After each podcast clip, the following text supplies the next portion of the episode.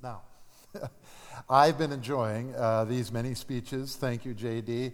Uh, and uh, when I ended uh, last time, I said you were going to have time for questions. So I'm going to I'm going to do that. I'm going to start off to see if any of you have questions or comments from anything that I've said or any of the other speakers have said. This is a time to begin collecting up some of that. We'll do that tomorrow as well. And I want to make sure you have time to do this. When I became a doctor of the church, and I mean that uh, in the proper sense of the church. This is the church Catholic, and in, in, all places and in all situations. I take an oath to answer every question and uh, field every comment that could possibly come my way. And this is a good chance to actually use that if you want to do it.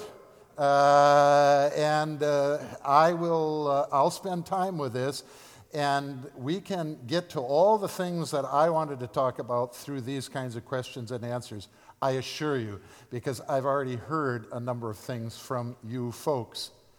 If you're not quite ready and you want to be warmed up, then it will not surprise you that I can talk at length. Uh, and uh, we'll go a little bit further. But I actually want to give you a little bit of uh, time here to start making some comments, asking some questions right off the bat to make sure we get those in, uh, and then we can go from there. Do any of you have such comments, questions, observations you want to make? Please.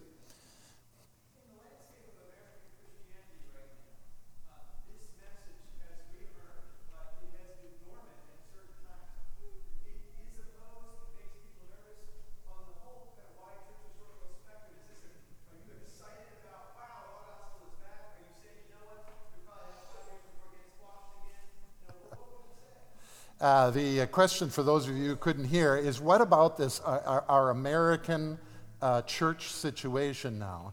And are we at a point uh, where, this, where we, re- we really do have a kind of, of, of a living moment in which we have an opportunity to speak about this matter of how to deliver the gospel, when, where, and so on? Uh, or is this uh, actually a fading glory, uh, a difficult moment? The church is always on the verge of collapse. You really have to know this. The church is always on the verge of collapse. And the ones who are in the thick of it, whether you are a priest in the church or whether you are a, a, a, person who is dedicated to the church, who wants to see it grow, it is very difficult for you in the midst of this church because you see what the church actually looks like in every time and place. It's losing its ground. It seems to be uh, going over the edge quickly. It seems as if uh, that it's going to be gone very shortly. Uh, and this has always been the case. It will always be the case. We have a promise that the church will continue forever. That is, as long as this world continues, even though we feel it is going to uh, collapse at any moment. And I want you to remember, because I repeat this all the time, what God did with Elijah. One day, God woke up, or Elijah woke up, and he said, Am I the only one left? This is Elijah. This is the state of the church. And what did God do with Elijah? He said, All right, I'll show you. He pulled Elijah out. He made Elijah sit down out, uh, out in the desert and uh, be fed by buzzards, black birds, crows. Uh, and uh, uh, nevertheless, uh, God said, I have many who are spreading this word that you don't know about. I provide everything for you. And if I can do this through the crows, the black crows out here, and provide your good, I will provide for the church in every time and place. That means that we are in the moment of great opportunity, but tomorrow looks like a disaster. Uh, and we get used to this sort of thing. Now, the main way that the gospel is unleashed at any point in time, just as it was told to Elijah, is not because there are many, many prophets who are producing many, many books and Christendom looks like it's really doing well uh, and it's, uh, it's exciting. And there are, of course, this is what we all want young people in church. There are never young people in church. This has never been the case. But now you actually have to know what to do in these circumstances. You don't just sit around in your church saying, well, how can we attract them? Uh, this, is, uh, this is the way uh, Charles Finney did it. You remember this happened in the Presbyterian Church, 19th century. And Charles Finney, now in his lectures on revival, said, Here's the answer. There are no young people coming into the church. So you know what you do? They're out there in secular society, they don't want to come in. So you go out and you find out what is there in secular society, what they are so attracted to.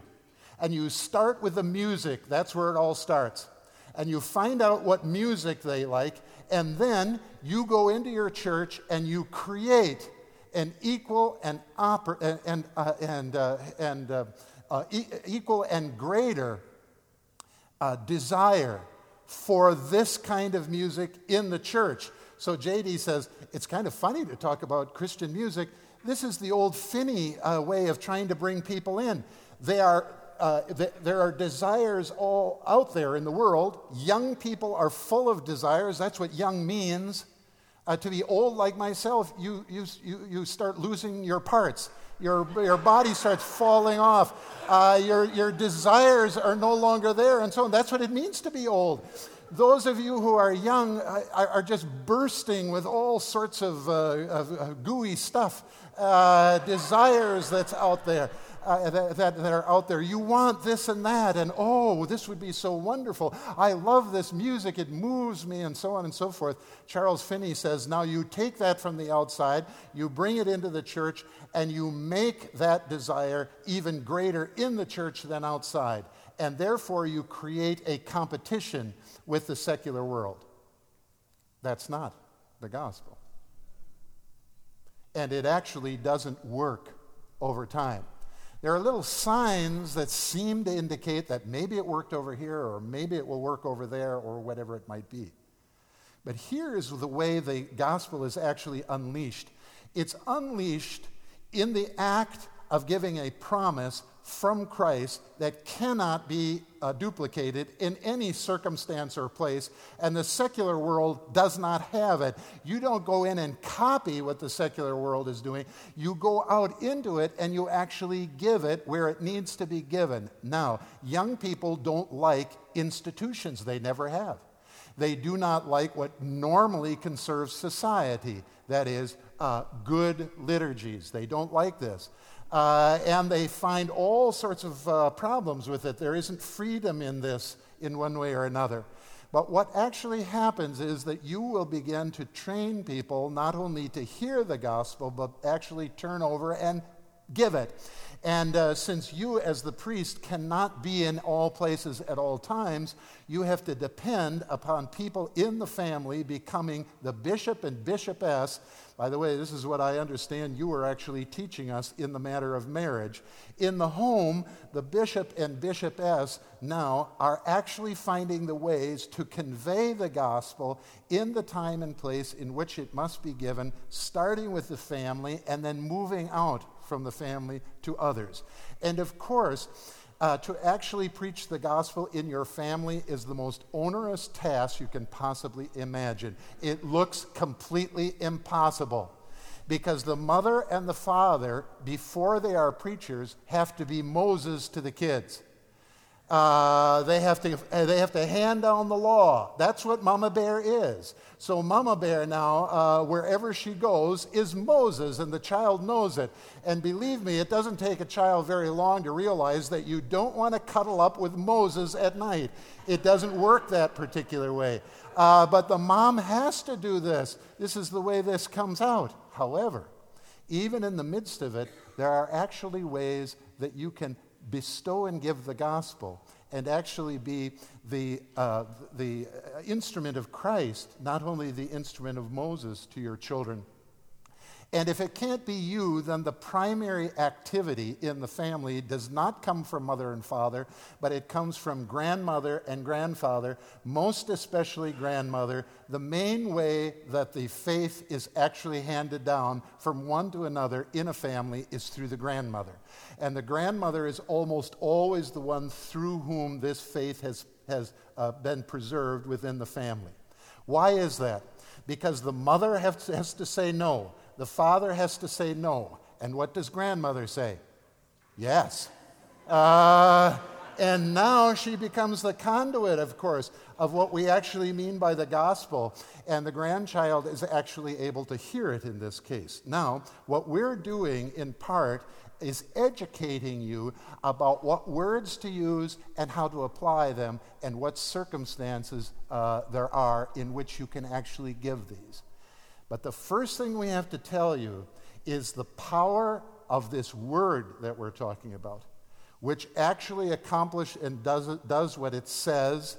And though it looks weak in the world, Finney thought it was way too weak, it is the strength of God Himself, and by it, the church is preserved. So, in every case, we think our family is falling apart and we think the church is falling apart. Nevertheless, though weak, the word actually continues and is heard. Uh, and surprisingly, it will be heard in places and situations that we did not expect.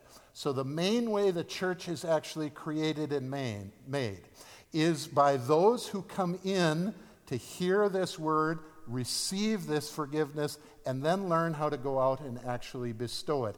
And they're bestowing it in more ways than we ever thought or knew. That's what Elijah was taught, and that's what we're taught in this circumstance. So it should not surprise you, those of you who are running your institutions of church, that it looks like next week the church is over and done with.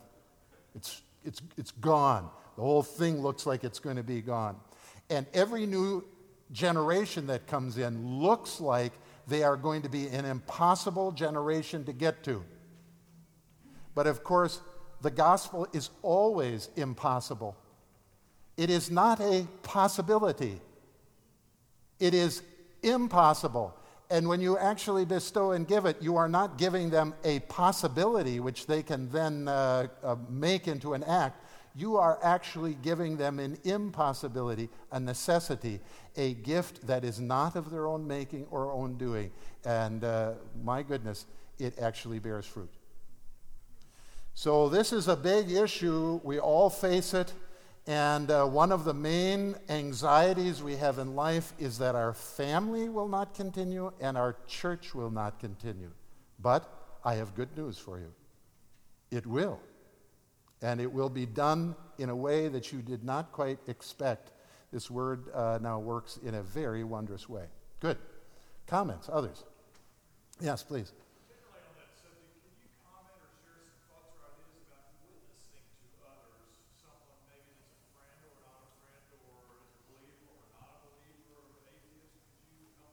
Yes, I can help you with that. The word, the question was, how about witnessing? Can you help us with this matter of witnessing? And especially with what we mean by uh, witnessing to a person in the family, a friend, uh, or whatever it might be. First of all, I want to take up that word witness just a little bit. Witness is a good biblical word. It's especially the word that you find in the book of Acts, where you are constantly hearing about what it means to actually uh, have a witness. It is a legal term. And those of you who are lawyers, especially those who are uh, trial lawyers, know this. Uh, when you are talking about a witness, you are saying, Can I have a witness now? Uh, and this is not just a good old Baptist preacher who has got to the, gotten to the moment where he's tired of talking himself and he wants to hear from the, uh, from the congregation. Can I have a witness? It actually means can I have somebody who is going to stand up and defend me against the accusation that's being made of me? That's what a witness is. Can I get a witness? The witness is can I get somebody who is going to stand up on my side and actually defend me in the midst of accusation? I mean, the greatest example of this, of course, is the Kavanaugh hearings that we've just gone through. Can I get a witness uh, and in this case, now we want to take up this matter of what it means to be a witness. Can I get a witness? Now, here we want to notice how Scripture actually uses this. The witness now uh, that Acts is talking about is not just the person that comes in and tells his or her own story of the journey that they have taken in order to come to faith itself. That particular thing is important, but it's not quite the gospel itself. Why is that? Because if I stand in front of other people and I tell them the very interesting story about the twists and turns in my own life that have led me to this point, and then I turn around and say, I just want you to hear what has happened to me, what am I hoping will actually occur? That the person hearing this will say, well, maybe something like that could actually happen to me too. In other words, I've now presented uh, the witness of my own life uh, as an example for them. Now, what's the problem with an example? There's a good thing about an example. We all need examples in life, we need good examples in life. But when it comes to the gospel, there's a limit regarding the example. What's the problem? I have now presented an example to you. Now, what has to happen at this point? You have to follow it. You have to go in my steps in some way or another. And in this way, you, I, I, will present, be presenting Christ and myself as an example for you. Now, this goes way back to Augustine. Augustine says there are two main ways that we take Jesus Christ. One is by way of example. And of course, we're going to present Christ as the example uh, we can present our own life as the example, but in both cases, an example now has to be reproduced by the person hearing about it. And that's why even Augustine said that's the smallest part of what we mean regarding Jesus Christ. Well, what's the big part then? Augustine says the big part is not example, the big part is sacrament. Christ as sacrament. Now, here's where we get a different understanding of what witness is. Witness now will not only say to the other person, This is my experience, because when I do it, then the other person will say, Well, that's very interesting, that's your experience, but it just so happens not to be my experience. And then you start to actually compare experiences. And this thing doesn't actually go terribly far in this circumstance. Uh, and of course, this is always the way this goes, especially with young people, because they get tired of mom and dad telling them about mom and dad's experiences. They've heard all the stories, they've heard it many, many times. Same thing with their uncles. I go to my nieces and nephews, and they, uh, they just moan when I start to open up. Well, let me tell you about the time. Oh boy, there's Uncle Steve again. Uh, and uh, uh, and of course, uh, the, this manner of uh, presenting the example actually starts separating you from the one that you're talking to. What's sacrament? What was, what was Augustine getting at regarding sacrament? Here he says the big part of Jesus Christ is not providing an example from, for you, but actually giving something to you. Now, here's the difference between being a witness now uh, for Christ and an actual bestower of Christ. One points at Christ lying somewhere else. This is what Christ was like in my life. The other one now bestows and gives Christ in this moment and time. And it actually takes uh, courage. Um, Paul calls it boldness. Uh, you have to be a mensch here uh, and actually now say, I have something to say to you directly from Jesus Christ. And that is a promise. I have just heard about your life. Actually, this is where witness comes in. You let the other person in the family or your friend tell you their story. You let them give you their witness. And you let them tell you where they are this is called a confession. And the confession always comes out in the same way. I desperately want to tell somebody the most important things about my life, but nobody wants to listen. So if you first sit and listen, that's the first thing. You let them speak to you about what their concerns are, and they will come up with one form or another of a burden or anxiety. There is a burden that they are carrying, and they want you to know what it is. Then at that moment, you say, Now, do I give them an example to follow? Or do I go into my pocket, take the keys to the kingdom of heaven, pull them out, and actually open up their prison door by saying specifically what Christ wants to say to them? And I do this with courage to say, I can hardly believe I'm saying this now, but I'm actually going to speak to you in the voice of Christ Himself. Your burden is heavy, Christ's burden is light. Take His burden, and He will take your burden. This is what we call the forgiveness of sins, which otherwise is not out in secular society. There are ways that they will talk about forgiving and forgetting, but you can't really forgive and you can't really forget without destroying the fabric of society and the law itself. And here's where you're actually going to come and look for the moment when you, can, when you will say, I hear that you are carrying a great weight. I happen to know what Christ says about that. My yoke is easy now, what are we saying when we turn to them and say, I forgive you in the name of Jesus Christ, so that you are forgiven not only here and now on this earth, but in heaven forever? I have now opened the door of heaven itself for you. Then, of course, the person will say, Is there more that I should be doing? Is there something now uh, that you should be explaining to me? How then shall I live? What kind of Christian life should I produce? Then you say, No, that's all I got. That's it. I mean, I, have, I, I, I, I use both barrels. I, I, I, shot it out, and uh, that is it.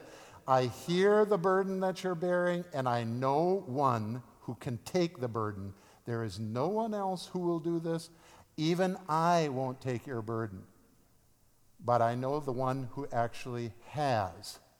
Now, of course, at this point, there are all kinds of openings for you to say, How is it that you actually have the authority to forgive this sin?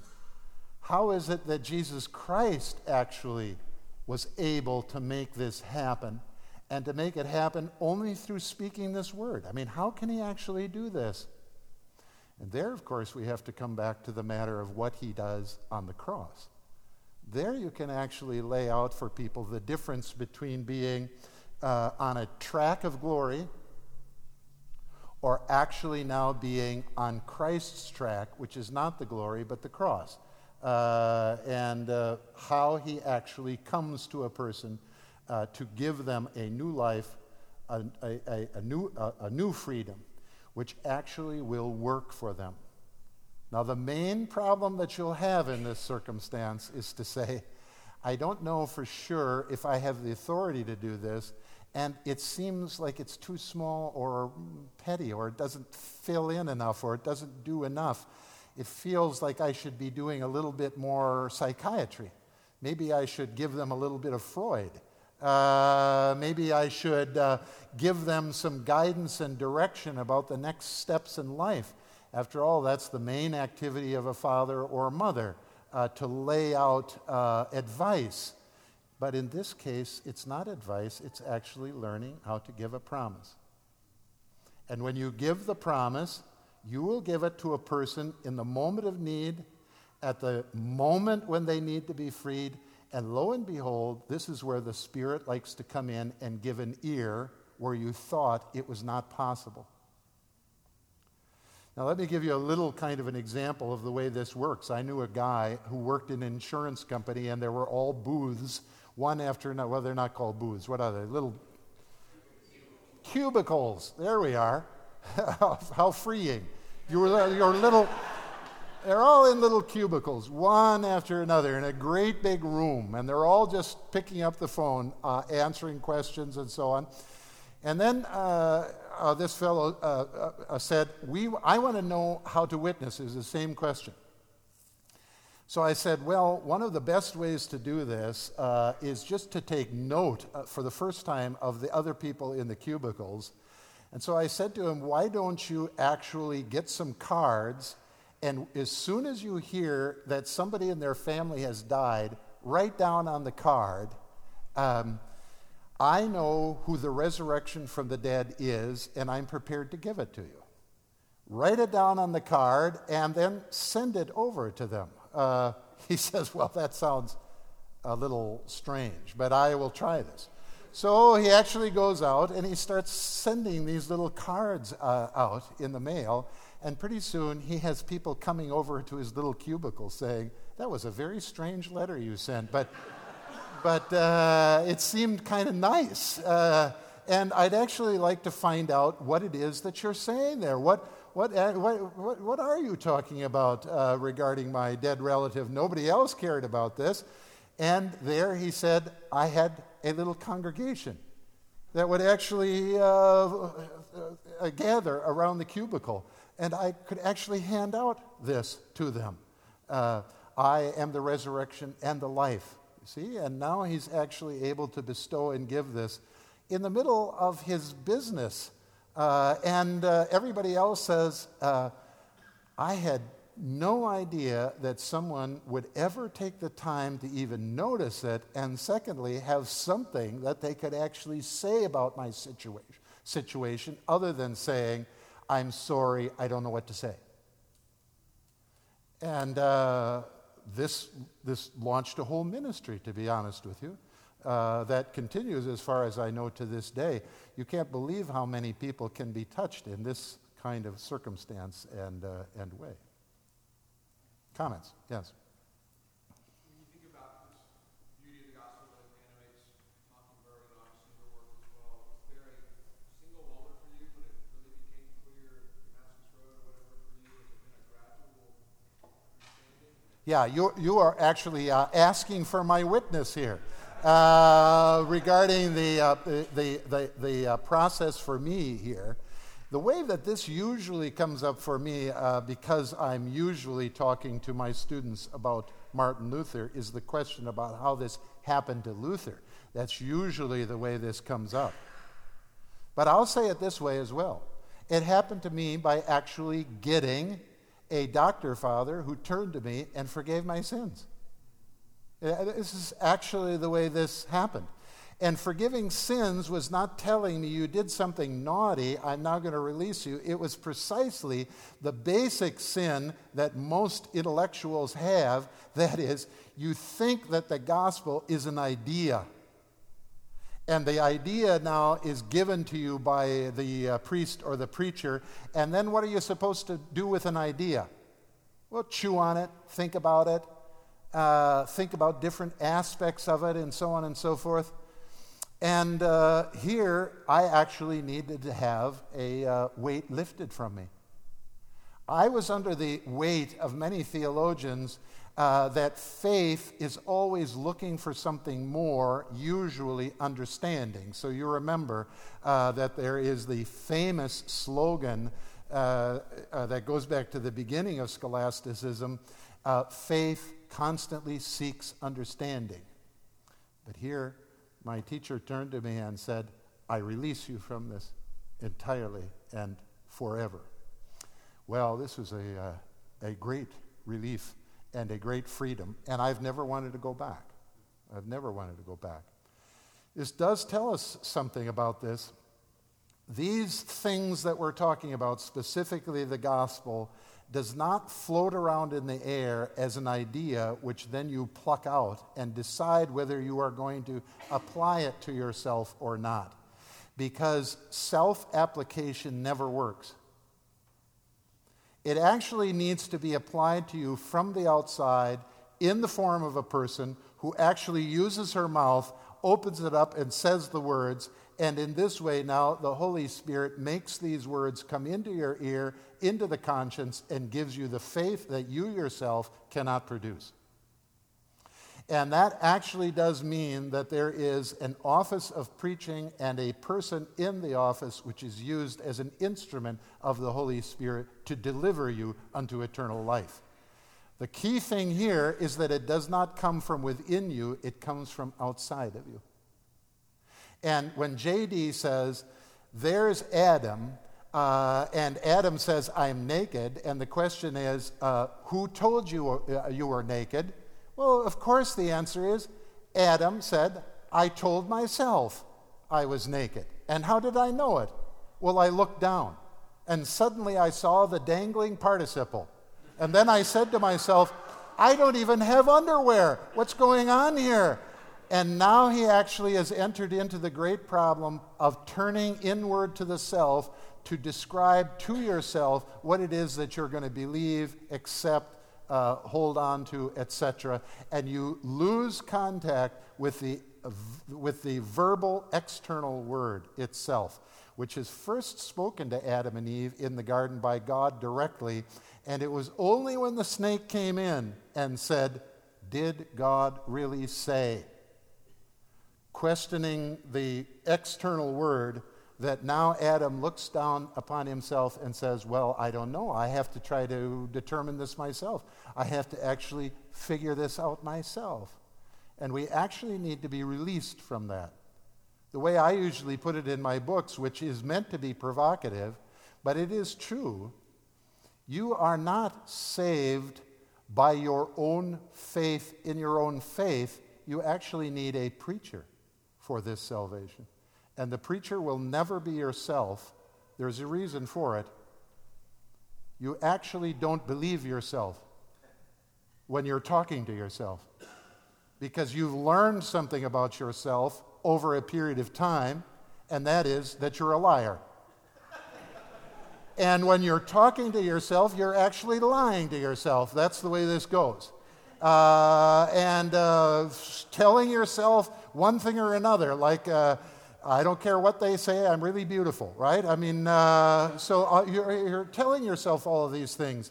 And the basic problem, of course, for a person is that uh, as she goes on in life, she realizes that everybody around her betrays her, even her closest friends, perhaps even a husband. And then she says to herself one day, The only one that I can really trust in life is myself. Then she realizes that she doesn't really even trust herself. And when she's talking to herself, she's not saying things that are trustworthy. In fact, if you uh, go home and try this, you start talking to yourself and you see what you actually say to yourself. And what you actually say to yourself is not very pleasant. It always comes out in the form of an accusation. That means every time I've given a sermon or every time I give a, a, talk, immediately the devil whispers something in my ear, and the first thing I say is, Oh, I forgot that, or this wasn't done, or I didn't do that, or somebody did it better, or whatever it might be. And then immediately the attacks begin to come in the form of talking to yourself. And you, uh, people who are expert in talking to yourself, are the ones now who especially live this intellectual life that is especially adept at learning how to self medicate, how to s- talk to yourself, speak to yourself over and over again.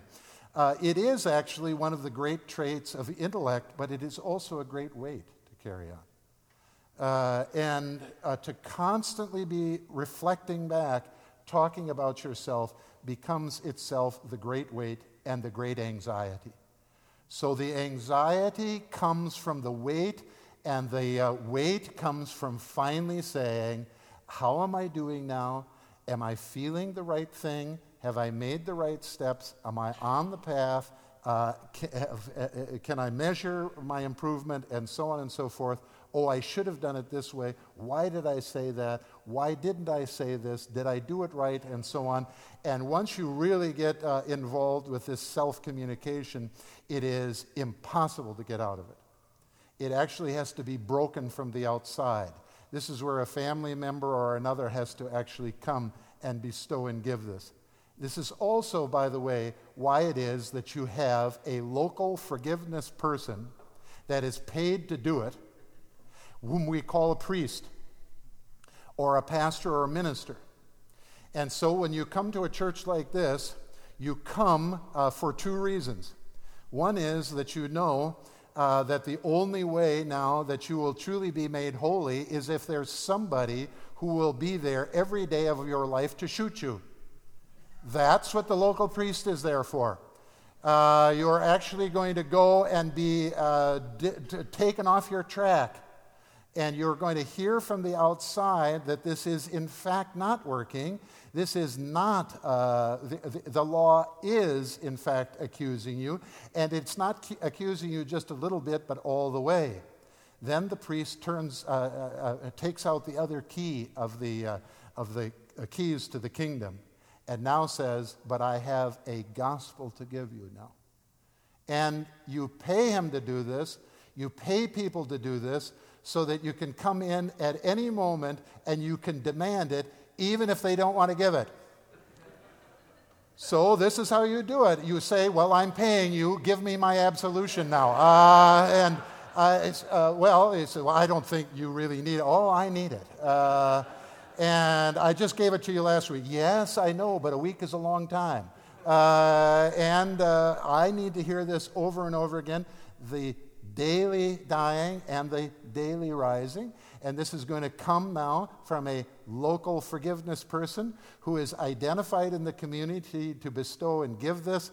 And that's why you keep coming back to, uh, uh, uh to your worship on Sunday or other days as well. And uh, why you use the Book of Common Prayer, which is designed precisely for this purpose. You come now and actually receive this sacramental Christ, which otherwise you will not get in the words uh, bestowed and given to you, and then you give thanks for it. You say, Amen. Is there anything else I need to do? No. Amen. Uh, uh, uh do you have some instructions on the uh, proper life? No, I gave that at the beginning of the sermon and you didn't listen anyway. Now uh, I'm bestowing and giving you this in this circumstance in case. And then, of course, you uh, now, now uh, give them the, the mass, the, the dismissal. And then uh, they say, Is there anything else that we need? Anything else now that you've given us the gospel? Then the priest says, No, go home. And that, of course, is what we call the benediction. They, uh, go out there now and, uh, and go freely in this circumstance. And don't hang around here anymore. Uh, there are a lot of uh, other things that need to be done, all right? And so off you go, right? So uh, uh, uh, you, need a, you need a preacher. That preacher is not always the local forgiveness person identified with ordination. Uh, the scripture is clear about this. You can read about it in 1 Peter chapter 2. You are a royal priesthood. This is all of you who have been given the promise of Christ first and finally in baptism. You are a royal priesthood. Well, what does it mean to be a royal priesthood? It is to have been given the forgiveness of sins so that now you are empowered to give it to someone else uh, and you don't hide it in your pocket. This is why Jesus uh, is saying you don't put your light under a bushel. It's not uh, you have so many gifts and talents, don't uh, hide them. That's not what this is. Don't keep the office of the keys in your pocket and never use it. But now learn to tune your ear to when somebody is actually saying, I'm in desperate need. And then you say, Now is the time. Uh, now I can actually bestow and give this. If you feel like you have to step in a local phone booth and put on a Superman garb before you do it, go ahead. But you can actually bestow and give this right in this circumstance and place.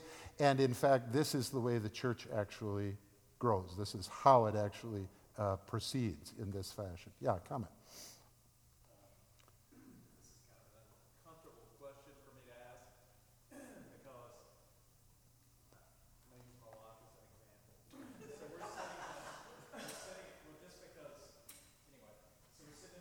Examples are important and necessary. Give us one. Yeah, give us one.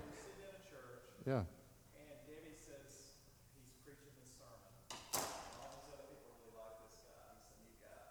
And she says, Well, you can't be a sinner in this church. I can't go there anymore. That's what I've heard so much in my life in so many churches. And that's yes. what makes Mockingbird different. Yes. Yes. It's really rare. No, yes. I. What do you tell people? When they say, I can't find a church in my small town, Ohio. Yeah. Well, I, I heard two things there. I thought your example, first of all, was helpful to us just so that you, um, uh, you, un- you, um, you, you understand how difficult it is for people when they are coming to the place where the local forgiveness person should be and they're not actually bestowing and giving it. Uh, and then the second part is, well, what do you do about that, right? So I want to take that first one. You know, uh, there are many situations, too many, in which the identifiable local forgiveness person, the local priest, the local minister, uh, should be bestowing and giving, giving this, but does not. And then when you sit there and wait for it, this is one of the reasons why you want to have a liturgy, because the liturgy normally demands it from a priest who otherwise will go off and do other sorts of things. So there are whole groups of uh, Christians who say we're non liturgical, which means I will make up the gospel as I go along. That's what that means. Uh, and here, when, we, when we're un- understanding how we're functioning liturgically, the liturgy actually normally forces the preacher, uh, perhaps even against his will on a particular day or with particular people, to bestow and give this, give this whether they like it or not. This, for example, is why you have typically the Lord's Supper uh, in, the, uh, in the Mass or in the, in the worship service. Uh, because if your sermon is really bad, then you go and get the gospel in the Lord's Supper. And uh, that's why the priest is actually bestowing and giving it. So the priest can say, Well, uh, that was a terrible sermon I just gave you. It has absolutely nothing to do with the gospel. Forget all of that. Uh, and now I'm going to go over in the liturgy and I'm going to bestow the promise uh, in such a way that you will actually receive the forgiveness of sins. After all, that's what the Lord's Supper is for. It is for bad preachers like me. So, you, uh, so then you, you give this. And this is also why it is in specific words uh, that, are, that you don't make up. Uh, and you are actually using them because Christ says, say these things. It is not, you don't have to be a rocket scientist to be a priest. Just say these things. Uh, and uh, then you bestow and give it in these circumstances. But oftentimes we will not hear, uh, and will even hear the contrary of this sort of thing. Now, uh, here, I'll give you two little clues. One is that you can often find this in other locations and places that you were not fully aware of before. This is actually one of the reasons why you have such things as Mockingbird. You have uh, things that you can read, things that you can hear, videos you can look at, and so on. However, you remember, Paul is right, 2 Corinthians chapter 3, the letter always kills, the video always kills, only the Spirit gives life in the form of the actual preaching in the mouth of a person who is standing right in front of you and bestowing and giving this to you. Second thing, you can be in the desert for a long time. It is possible to live on one promise for a very long time. So you have to think of yourself as a camel who puts the promise in his hump and then goes across the uh, Arabian desert uh, and is looking always for an oasis but does not necessarily find one. And that little promise that was given to you at the very beginning will be enough. This is why I like uh, the, the, uh, uh, the beautiful cantata from Bach. Es ist genug. It's enough. It's enough.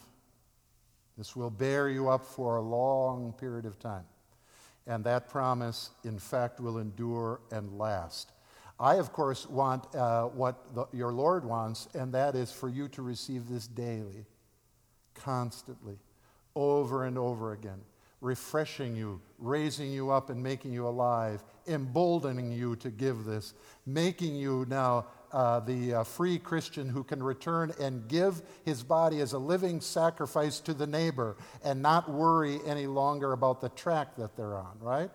So, all of those things are true, but you can go a long way without it And what you're doing now is actually seeking out those places where you can actually hear it.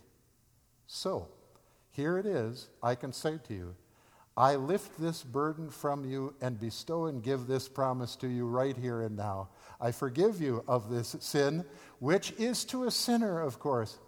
Now remember, the, one of the reasons why churches don't like to do this is that they get the idea that a church is precisely the ones who no longer sin, the group of the holy. So I heard you say this. This is the common mistake that's made that the church is the group of the holy. And those out in the secular world already think that you think that, which is then the reason they give for not coming to church, because they assume that you're pompous and you're pious and you think that you're better than everybody out there. But here we understand what it means to actually come and be a church of sinners who have now been released of their sin. This is actually now what we mean by a church. So, this is why, of course, uh, I like to greet my friends as sinners and fellow sinners. And, um, and uh, Luther's observation at this point is helpful. If you don't think you're a sinner, then of course you are one. Uh, and, uh, and this precisely is the way that you have to start thinking about who you are and what this uh, church is, what it's for, and so on, right? So it's good, good, helpful. Good, others. Yes, please.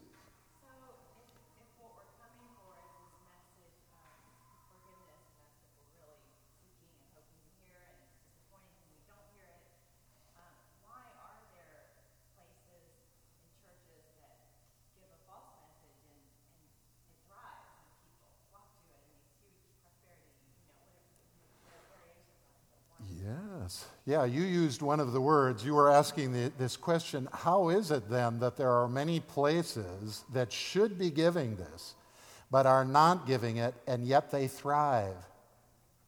Well, of course, uh, he, here Christ prepared us early on for this. There are going to be many false prophets. And the false prophets will actually succeed generally uh, one, the, the, uh, the primary um, uh, indication of a church or the primary um, uh, uh, sign of a church is first of all, do they give in their public liturgy the absolution in baptism, the Lord's Supper, public and private absolution, in the sermons and so forth? Then we get right down to the key one regarding the people themselves. How can you tell if you have a church made of real Christians and not fakers? And the answer is they suffer. They bear the cross. That means they don't succeed according to the uh, understanding of this in society.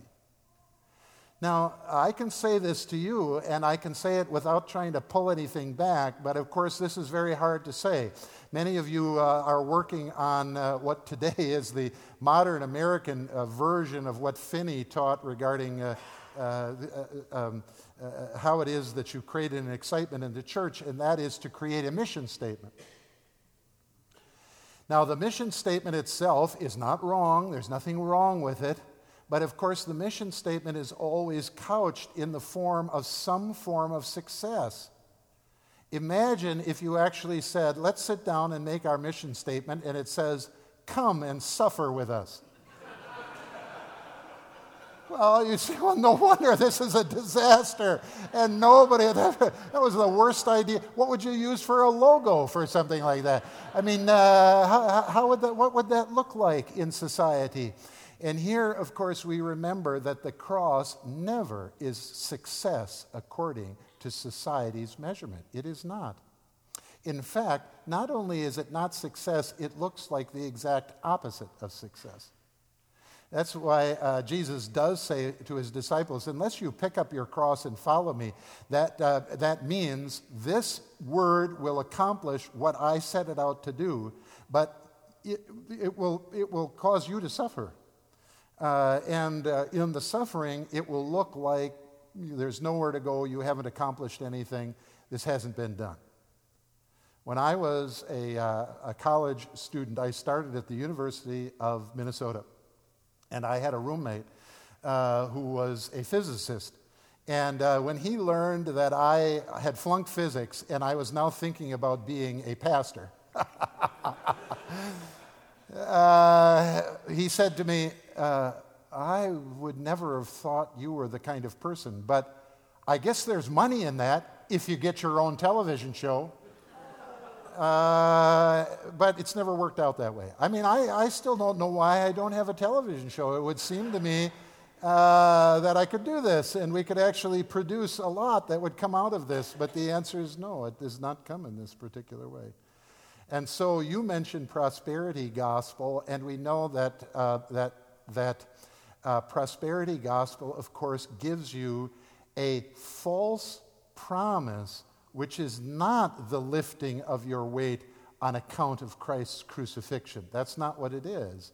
And therefore, they are providing a promise that they have no authority to give, that does not come from Jesus Christ to them, and has nothing to do with the cross. And therefore, uh, whatever success it may have, it will not succeed in heaven itself.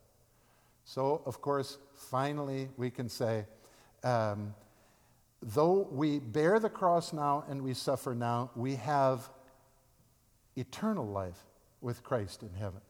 And there, we will not be running around uh, like Martha with anxiety. We will be sitting at the feet of Jesus day in and day out, doing nothing other than drinking in what he is saying. And we're going to say, just like little children, my grandchildren say this to me read it again, Poppy. Say it again. This is what it means to get the gospel. You hear it over and over again. It's very simple, but you wanted it repeated over and over again. And if ever I do this with my grandchildren, and I try to change uh, llama, llama, red pajama, uh, and I try to change the wor- words because I'm bored with them and I want to do something else, what do they say to me? No, do it right. You, you have to say the words. They know every single word. So there you're going to be sitting at the uh, feet of Jesus. Llama, llama, red pajama. Uh, uh, here, is my, here is my yoke and weight. It is so light for you. And then we're going to say, say it again. Just keep, keep saying that. Give that same thing to me. Don't change a word. I love the liturgy. This is, uh, you know, you're going to have the Book of Common Prayer in heaven forever. You'll love this. And in fact, no one will ever be able to change it. How do you like that? Uh, and uh, no, you'll never, uh, you know, uh, nobody says, oh, I've got an improvement, and then pff, the whole thing's going downhill. No, it's not going to it's not going to come out that way, right? Good. Other comments? How are we doing? We've got time, I guess. How, how long do we go? Six thirty? Yeah. Well, uh, one more. How about one more? We'll do. Yeah. No, no. Your question is the best. Uh, I just know it. Come, come.